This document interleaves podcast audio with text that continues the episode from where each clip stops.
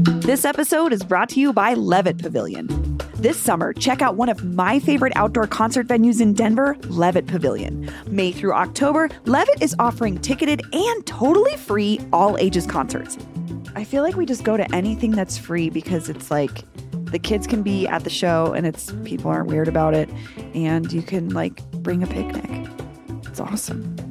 Some of the free shows this season include Is Kali, Melvin Seals, Warren Treaty, Sunny War, Charlie Tuna, and more. To RSVP for free shows and buy tickets, plus see the full concert schedule, go to levittdenver.org. That's levittdenver.org.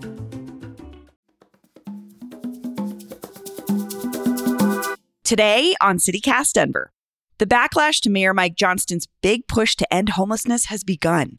But maybe that's a good thing? Me and producer Paul Karolyi are talking about mega fights over micro communities, school board vice president Auon'tai Anderson's latest legal struggles, and a listener question about boycotts. Today is Tuesday, October 3rd. I'm Bree Davies, and here's what Denver's talking about.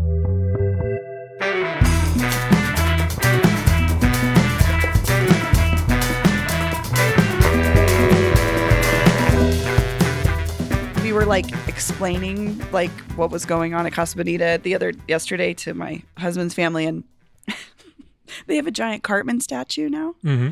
and they were talking about posing with Cartman. Craig's mom goes, "Your friend uh, Car- Cartman? Who's your friend Cartman? I don't think I've met Cartman." And we were like, "Cartman from Oh, you South wouldn't like him. He's very rude. Who i- who else is in the world is named Cartman other than Cartman from South Park? And this is my sweet Oh. mother-in-law ah. just does not have a clue. Your friend, Huh. your friend Cartman. Sure, He is kind of your sure, friend Christy. Cartman. He's everyone's friend or everyone's enemy. I don't know. Hi, Paul. Hey, Bree. Good morning. Good morning. Before we get started, we got some we got some criticism or at least a correction A correction. for our characterization of a vape pen that was wrong. A vape pen? Well, that that's that's what's at issue. Uh, So a couple weeks ago on the show, we joked about the new illegal Pete's partnership with uh, the weed company Open Vape. That's right. Um, and uh, that's where you and I uh, departed from the facts uh, because we called it, uh, and we're joking about it being vape juice, queso flavored vape juice. Turns out that's not correct. Um, thanks to listener Cody B, who wrote in to inform us that it is, in fact, a special weed strain open THC vape pen. So that's not vape juice. That's that is a oh. queso inspired. I'm so glad the vaping community's on top of this oh, because what a mischaracterization did we what I can't believe we didn't know. sacrilege. But Yeah. thank you. I Well- still did either way, disgusting. either way. Um, well, thank you to Cody, uh, who uh, who wrote in. Um, thanks for keeping us accountable on all things cannabis and burritos, as Cody wrote. Appreciate that. Appreciate that. Thanks, Cody. Okay. We're talking I feel like I feel like we just need a section of this show that's like homelessness and the mayor. We're yeah, I think people want to know. I mean, it's the number I- one issue in the mayoral race. We talk about it all the time. We need to. Yeah, absolutely. I'm just I'm like curious. I'm always I'm just like I don't know if I'm surprised or bummed out that this is constantly a conversation, but I, actually I'm probably happy because it means we're talking about it and Yeah. it means our elected leaders are actually doing something about it. Um, so yeah, I guess that's where let's let's start with Johnston's House 1000 project, which was his promise to house a thousand people by the end of the year. hmm Where where are we with that, Paul? Well, I've been talking to people over the last few weeks, doing a little bit of reporting. Some folks inside the shelter system, someone on city council, uh, an unhoused person, um, and the picture that I'm getting is that this giant city bureaucracy uh, is finally lurching into movement. Johnston is here, but everyone else who is involved in a big project like this is like slowly now being tapped to like do their part, and that is creating conflict and a little bit of tension. When you say that, do you mean that the when we say finally, do we mean like since Hancock or Hancock's administration wasn't doing this, so the Johnston administration is? Well, just the change, the mere fact of the the, change. shift. He was elected. He is now the mayor. And this is But on day one, he wasn't like, now we're doing it this way. And everyone's like, yes, I understand now. Exactly. Of course, we were doing it this way. It's very complicated. It's more like, you know, real humans having to like get on board and buy in and like yeah. feel invested in something. I mean, the And real believe in the hard part. Yeah. and be- right? a huge part of it. Okay. You're saying there's a little bit of I don't know necessarily gridlock, but at least it's a struggle to really get this thing going. I think so. I think so. And I think you can see that in two places. There's two big aspects of this, though. There's like getting people housed and then establishing the infrastructure To house people. to house people. sure. Exactly. Sure. Which you want to start with? You want to talk about micro communities? Yeah, let's talk about that. Okay, so the micro communities is is kind of interesting because we're now at the point that we knew was going to happen, which is the fighting about it part.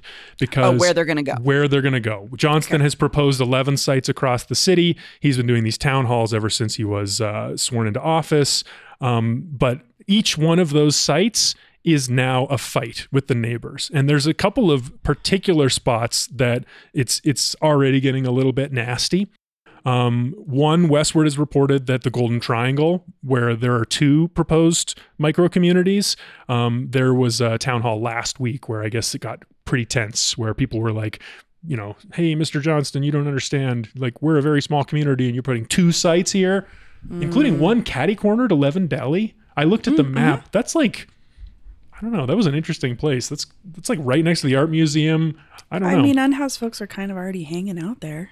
So sure. I don't know. I mean, also, it, it- listeners know where I stand. It's in the middle of the city. You live in the middle of the city. That's where we're probably going to see uh, more folks, right?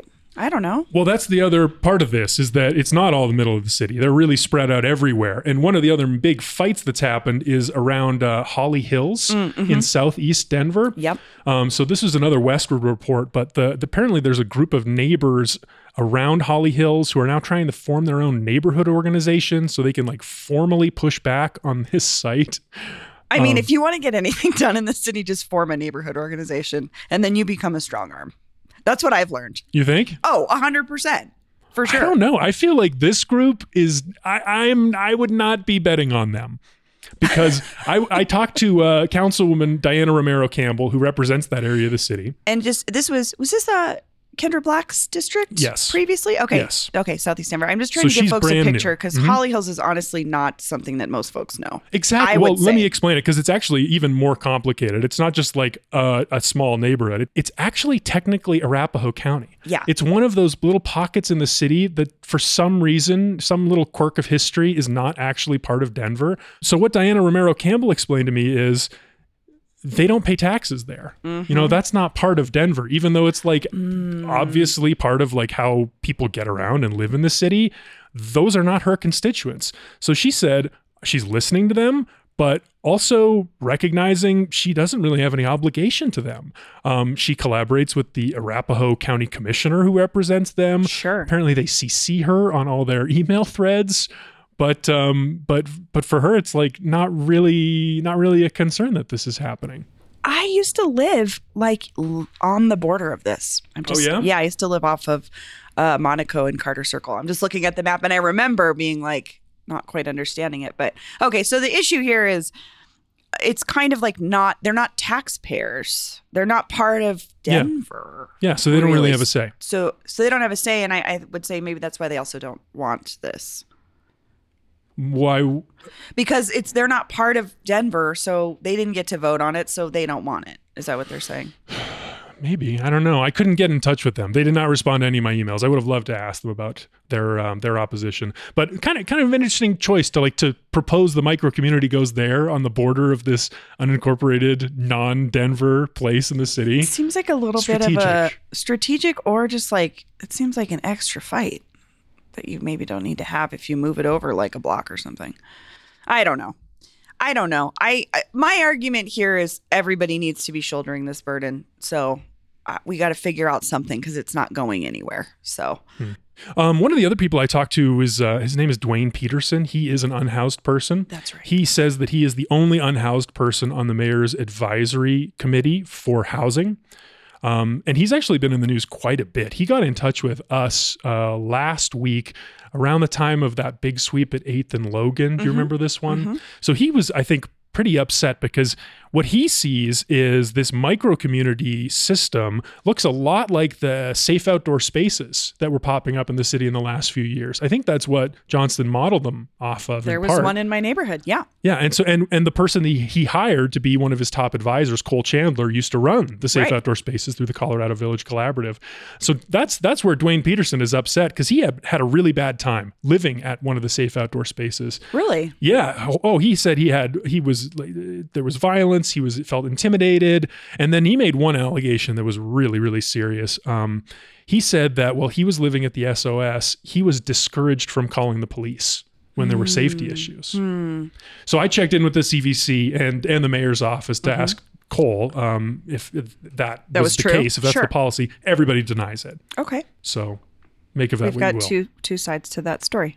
Yeah, I mean, I think it's it's really helpful to hear from someone like Dwayne who's been unhoused, who's also lived in these Is currently unhoused. and is currently unhoused. Um, I would say this is just not a perspective we hear a lot of folks that maybe are pushing up against what are being proposed as solutions for unhoused folks.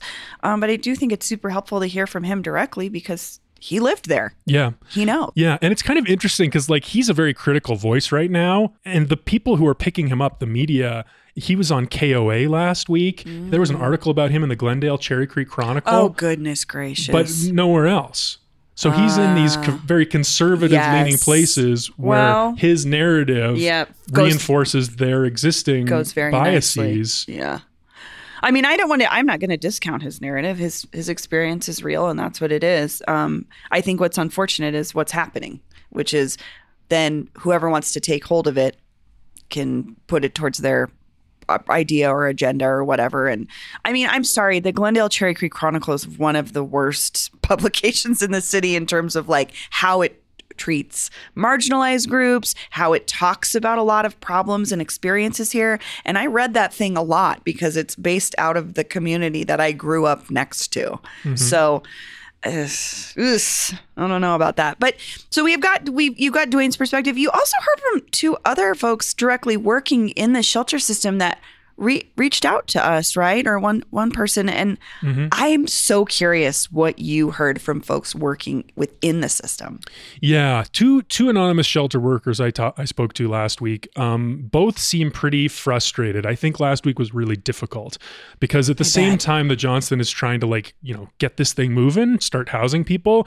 We just recently had an, an influx of migrants, another wave of migrants coming to the city. So those folks are taking advantage of a lot of the same services Sure. and the sh- same shelter system that that unhoused folks who live here um, take advantage of. So they were talking about like this is just like stretched resources are stretched thin Sure. um and uh you know one of them told me this story about a, a family who like she tried to help out late at night and get a shelter space but there wasn't one and so I, she thinks they just like slept on the street last last week one night which was difficult um but they they shared with me a couple of rumors that i guess are going around um, okay, so I- allegedly, yeah, allegedly. And then I did ask the mayor about these, and we, I have some answers. Um, one is, you know, that Best Western they bought, the city bought a couple months ago, just off I 70. yeah, The rumor is that the Johnston administration is trying to house all 1,000 people that he wants to house by the end of the year at this location. Not necessarily in this Best Western, which only has 193 yeah. I was gonna rooms. say doesn't have a thousand rooms. Well, yeah, but like at that site. So they were like, "There, he's going to build a tent city. He wants to make this Denver's new Skid Row." Um, that's what they heard, at least. They also said that uh, there was a concern that Johnston's definition of housed, which we talked about on the show last week, Yes. um, the fact that it's looser than the federal government's definition of housed might create some problems for service providers. Like they might not be able to offer services to people who are now technically defined as housed Because they're no longer homeless. Is that where? by this definition Okay. or by different Sure, sure. definitions. They Sorry. were just like, this might be a real big problem. Okay. Okay. Yeah. Um, so I talked to someone at the Salvation Army, which operates the Best Western, and I talked to the mayor's office. Um, they both say there's no plans to house everybody at this site. That's not at all what we're thinking about. This whole like Skid Row rumor. Happy to dispel that one. But this hotel, former hotel, now shelter, which they've renamed New Directions, Right. they say that they plan to have at least 250 people in there, despite Hmm. there being only the 193 rooms. So they're going to double up at some point. Oh, these aren't like couples or families or. I guess they might be. Okay. I don't know. There's a lot of open questions about this. I mean, it's such a big thing he's trying to do so fast. Like I think That's these questions are just coming about. up as as it happens. This is what I worry about is like, you know, on the campaign trail for any politician, you make a lot of promises because they're you're putting forth your ideas in order to get buy-in from folks to say, ah, this is the kind of candidate I am. This is the kind of person I am. This is the kind of thing I want to prioritize. And so I understand where Johnston was coming from saying, this is my priority. I just wonder if this hard number of a thousand people and this time frame was so, kind of unrealistic to the point where it's I don't know, the definitions are going to get murky of what's what means it means to be housed and then are we spending our resources in the wrong place because we're trying to just house people as fast as we can versus maybe putting that towards longer term housing or purchase of more places. I don't know. It just I feel this pressure is not necessarily going to lead to the greatest outcome. Yeah, I mean it's it's really hard to say. I think it's inevitable that there's going to be some waste here. We're going to Sure. overpay for a lot of these things as a city, um, but it's the the speed that he wants to go, the pace in terms of and the and the ambition of the level of the fix that that he's got in mind, um, Mayor Johnston. That that's kind of leading to these issues, and it's it's just going to be part of it that we have to accept. I just worry that folks too will see this and go, "Oh my god, are we really wasting a ton of money and not actually having the best outcomes?" And then do we want to keep spending more money because this is tax, you know what I mean? This is citizens taxpayer money, which includes all kinds of people. But I just could see where folks would be like, "Is this the best use of our city's resources?" Yeah, yeah. So I'm sure people will continue to ask that, and we will continue to talk about that. Um, for now, though, Yeah. I think most people are behind Mayor Johnston. I think most people, although there are there is tension, we had that poll from the Colorado Polling Institute back in August, and nothing really significantly found fundamentally has changed since then. I would bet that most people, even if they have some criticisms on the edges of this whole thing, It's still overall it's still something popular. that is popular that Okay. most people are cheering for. I'll be curious in a year from now when Oh we listen back to this. too. I'm just so Oh. curious how it will look, and I, I hope for the best, honestly.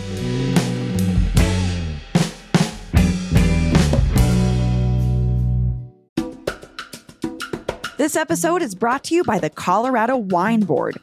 Because the wine community here is like surprisingly robust. I mean, think about Bigsby's Folly and Infinite Monkey Theorem here in Denver alone, and there are urban wineries all across the Front Range. Then there's the Western Slope, Paonia, I mean, Palisade. Hello, Palisade Wine, are you kidding me? It didn't used to really be a thing, but from what I hear, it's very much a thing now.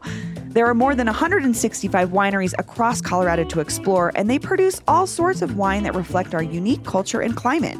So finding a label that you're going to love is easy, no matter where your adventure takes you.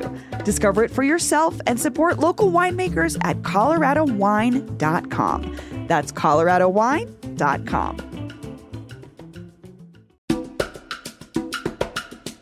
This episode is brought to you by the Denver Botanic Gardens.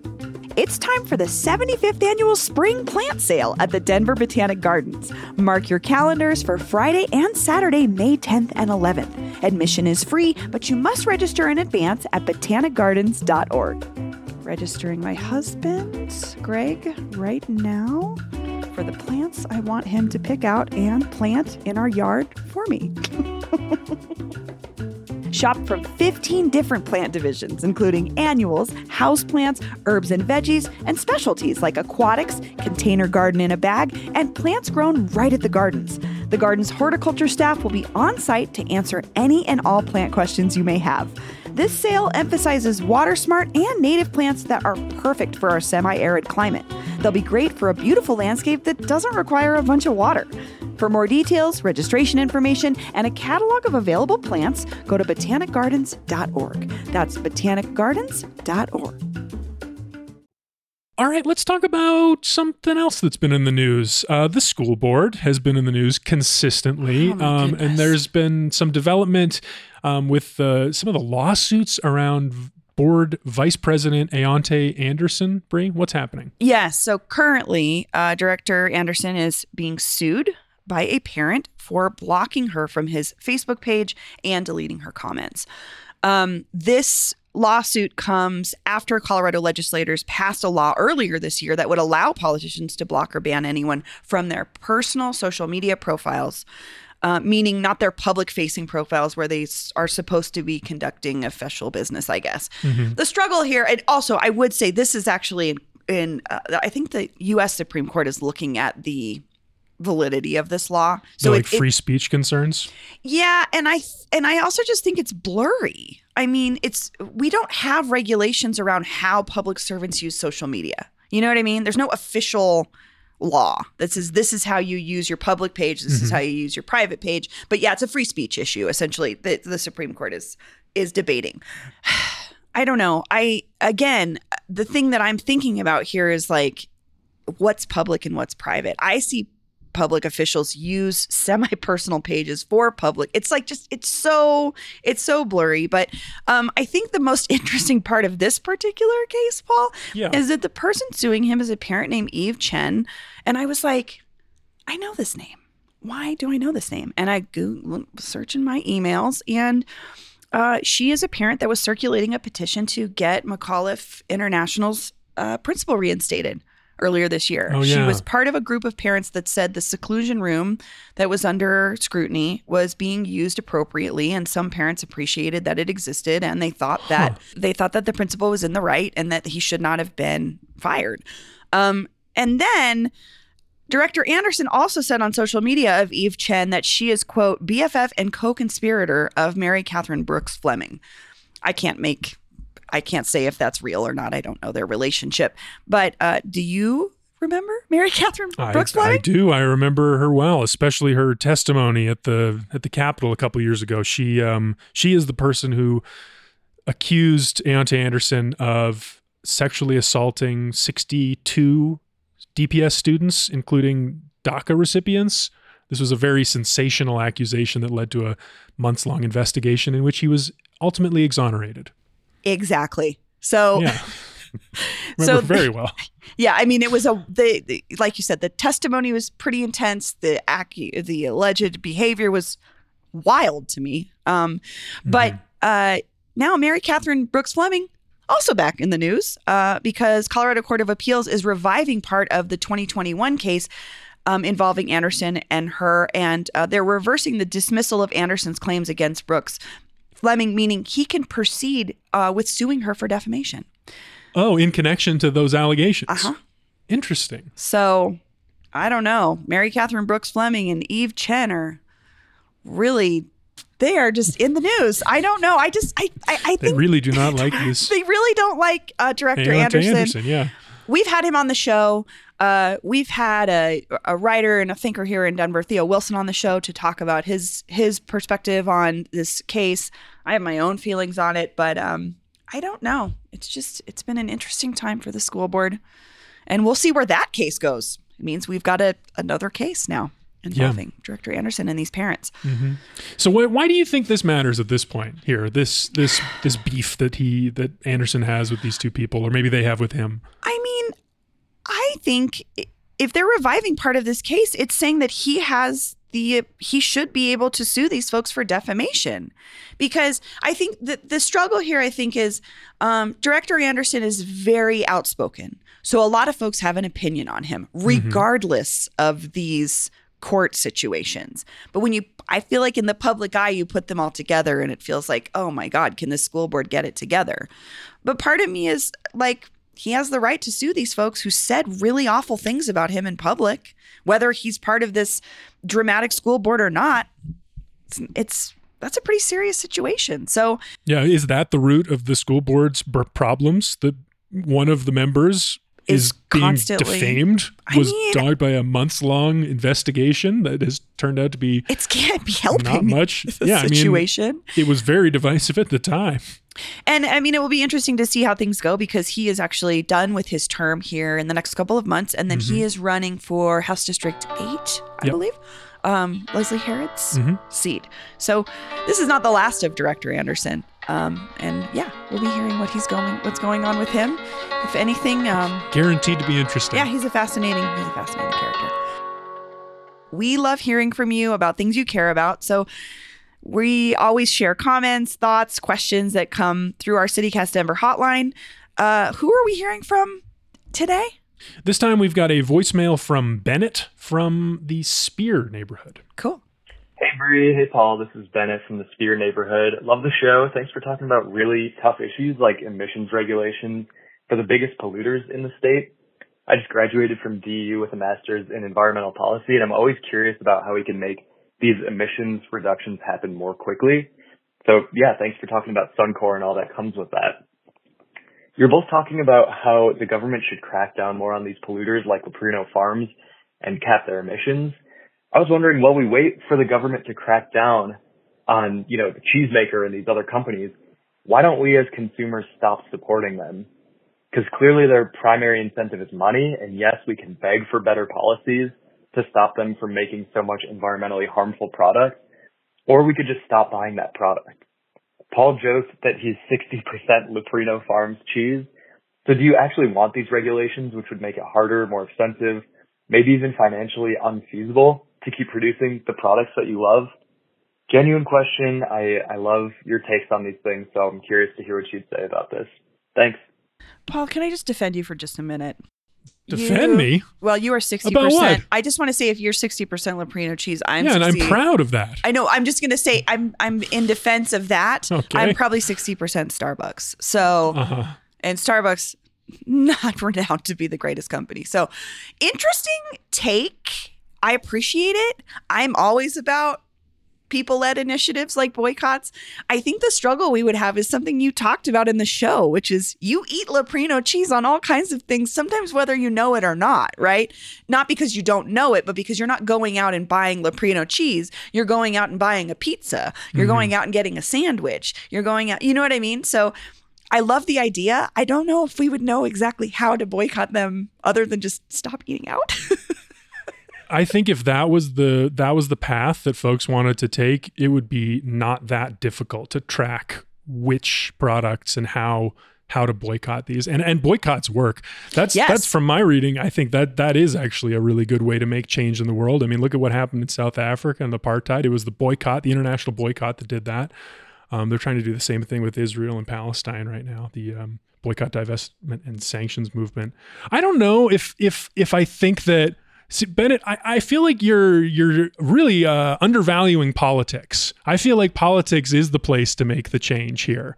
Like a boycott is maybe a, a good thing, but in this case, because of your point, Bree, like class is a is an important factor to consider because if you're more well off, you can pay for alternatives, you can pay for a higher quality pizza cheese. Maybe you can, you know, you can pay a little bit more to have something that's not the most convenient or the the, the easiest best thing for you.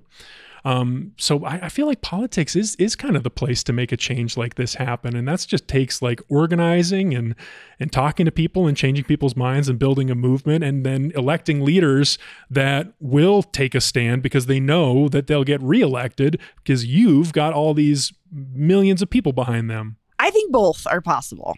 I hear you, Paul. I agree with you that sometimes, especially when it comes to food access, it can be really difficult for folks. Um, again, we I complain. I feel like every week on the show how expensive groceries are. Um, so I can see where sometimes we are making choices we wouldn't normally make because that's what's most affordable for folks. Um, but I just see both as an option. Like we could we could attempt to make some more conscious choices or attempt to make some more conscious changes in our consumer behavior if we're able to. And I think the power in that also is talking about it. Like when you start talking about something, I found if you're when I passionate about it, yeah, when I start talking about something like this, I think a lot of folks sometimes will be like, "Oh, you know what? I never thought about it that way. Maybe I could just stop, you know, going to this place or using this service or." And what I thought was interesting about our conversation with Noel Phillips was how many different kinds of industries are polluters. so just like stop drinking Mol- Molson Coors too. You could stop doing that. Uh, Cargill Meat Solutions. Oof, what a terrifying name. Vegetarianism's always an option. And I will tell you, as someone that's trying to eat more plant based, beans and tofu are way cheaper than meat.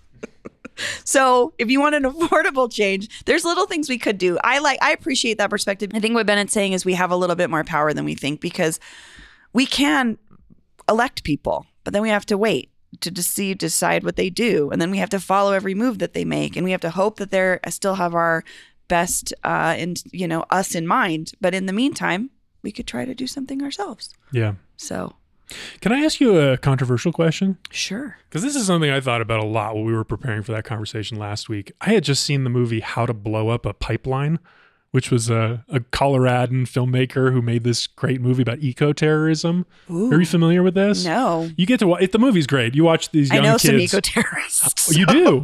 How do you feel about eco terrorism? It's not my brand. I don't know. Yeah. Do you feel like that's the way to make a, a way to make change, or is that just I like mean, in a in a society where you can feel fairly powerless against giant corporations, maybe that's some folks' angle to get things done and be heard. Money moves things. What's the other way? People power. I don't know. I don't know if I'd take a hard stance on either way. I'm just saying I know folks that do it. What do they say? Um, well, one Why of them's in it? jail, so Oh. That's risk. one of them lived at a punk house I knew back in the day in Baker, and uh, I think he's been in jail for a long time. But, um, but I don't know. I just was you started mentioning boycotts, and I was like, what was my favorite boycott from history? And it was Oh. uh, the queer community boycotting uh, Florida orange juice because their spokesperson was Anita Bryant in the late '70s and early '80s, who was this anti-gay uh, spokesperson. She got pied in the face on TV. It's an amazing story. But they stopped serving, they stopped making screwdrivers at gay bars and people stopped drinking orange juice. And I just like, I kind of get excited about those movements because, again, It's a way to take power back. Yes. So I'm with you, Bennett. I think that's I think it's something we can talk about and something we can do, but we also have to do the other part because let's hit problems from multiple angles. Yeah. You know? because you can't always choose. Um, Bennett, I want to hear more what you think. Just got a big master's degree in environmental studies. Sounds like you I know, you've been better thinking about than we this. do. Pretty deeply for a long time. Call it again. Tell us the yeah, answer. that was great. That was really thoughtful. Thank Uh, you. Thank you, Bennett. That was awesome. All right, Bree, I think that's that's it for the show today. Okay. Well, thanks, Paul. See you next time. See ya. That's all for today here on CityCast Denver. If you enjoyed the show, why not take a minute to tell Anita Bryant about us? Rate the show wherever you get your podcasts and subscribe to our morning newsletter, Hey Denver, and learn more about us at denver.citycast.fm. We'll be back tomorrow morning with more news from around the city. See ya.